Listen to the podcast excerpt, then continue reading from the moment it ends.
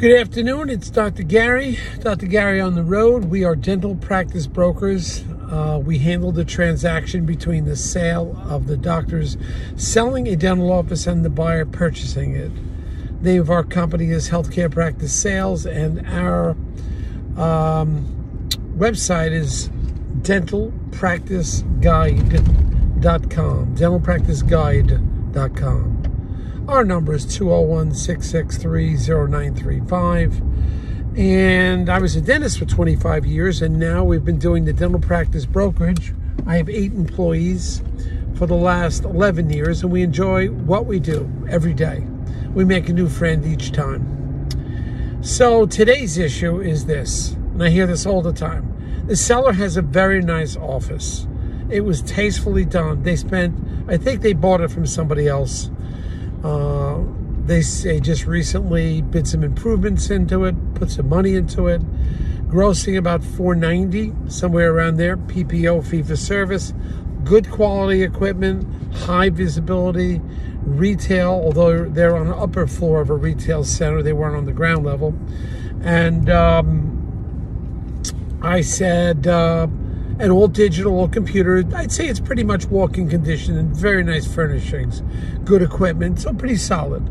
So I asked, well, what do you think it's worth just before we even get started here? I think there was five operatories, also 2,000 square feet. Rent was a little high for the area, so I would say the rent was about, uh, it could be like 17, 18% of the gross, so rent was high. Um, so that's an issue.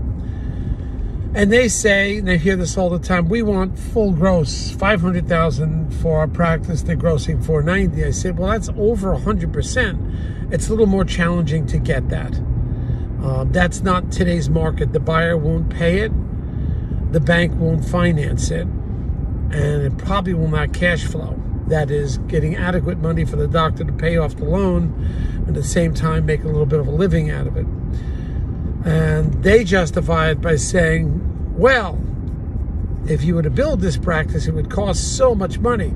I said, yes, but they may not build the practice in this location. They may want, even though you have high visibility in a shopping center, you're on the second floor. They may be wanted, may want to be in a different location. Secondly, all even though your equipment is very nice, up to date, they may want different colors, different equipment. Just because you like it doesn't mean that they will like it. Um, so you can't justify it. A buyer is going to choose exactly what he wants, where he wants it. Obviously, he'll have no patients, but he has his choice where to where to uh, put his practice. So he just keeps insisting on five hundred thousand dollars, and I told him I can't sell it for that. Bank won't finance it. Accountants won't approve it. Doesn't cash flow. I can't get you the money you want. However, he says, Well, I've targeted, I want 500,000. I said, Listen, what we can do is let's not even put it on the market. Let's have you in a year to two years increase the gross to $650,000. And then we can begin getting closer to your 500. It's the only solution that I see. You can make a little profit while you're getting there, but I won't be able to do that.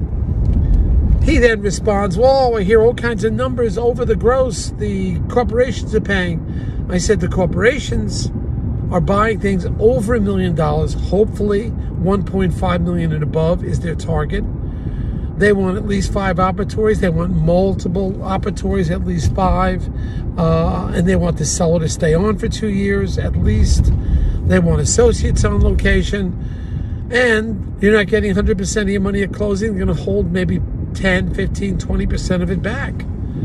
And you've got to keep the tra- the practice at at least an even number from what you when they purchase it and not dip down. If it dips down, they'll take money. So yes, you may get over 100% if you're a candidate that they want to buy.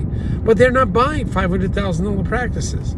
Occasionally they'll do something which called the roll up or better yet, a record sale but still, it's not that often. You're not going to get uh, that kind of money for a record sale.